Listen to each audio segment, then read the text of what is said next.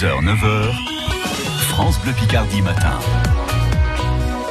Bonjour Aurélie. Bonjour Fabien. Aujourd'hui, on va remonter le temps avec vous dans les incontournables de Somme Touriste puisqu'on part à la chaussée Tirancourt, le parc Samara. Exactement, avec les fêtes préhistoriques qui ont lieu tout ce week-end de 10h à 18h30. Il y a vraiment beaucoup d'animations qui sont organisées euh, autour de l'artisanat et de la vie quotidienne du paléolithique jusqu'à l'âge du fer.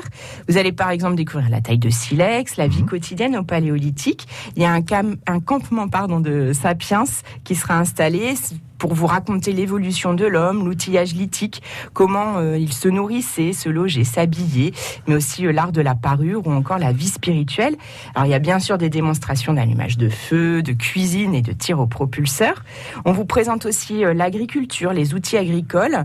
Il y a de la fabrication de poterie. Vous allez découvrir les différentes étapes de fabrication d'un vêtement en tissu, du filage jusqu'à la teinture naturelle, le tissage aussi. Il y a des coulées de bronze qui seront organisées, euh, de couteaux ou de dagues, euh, de, le travail des fibres végétales également, donc euh, là, tout ce qui est vannerie, euh, fabrication de cordelettes. À la forge gauloise, on fabriquera une épée. Et il y a aussi un spectacle sonore qui s'appelle Totalement Stone. C'est l'idée, c'est de recréer une ambiance à partir d'instruments préhistoriques que ce soit euh, des sifflets euh, ou une flûte en os, etc.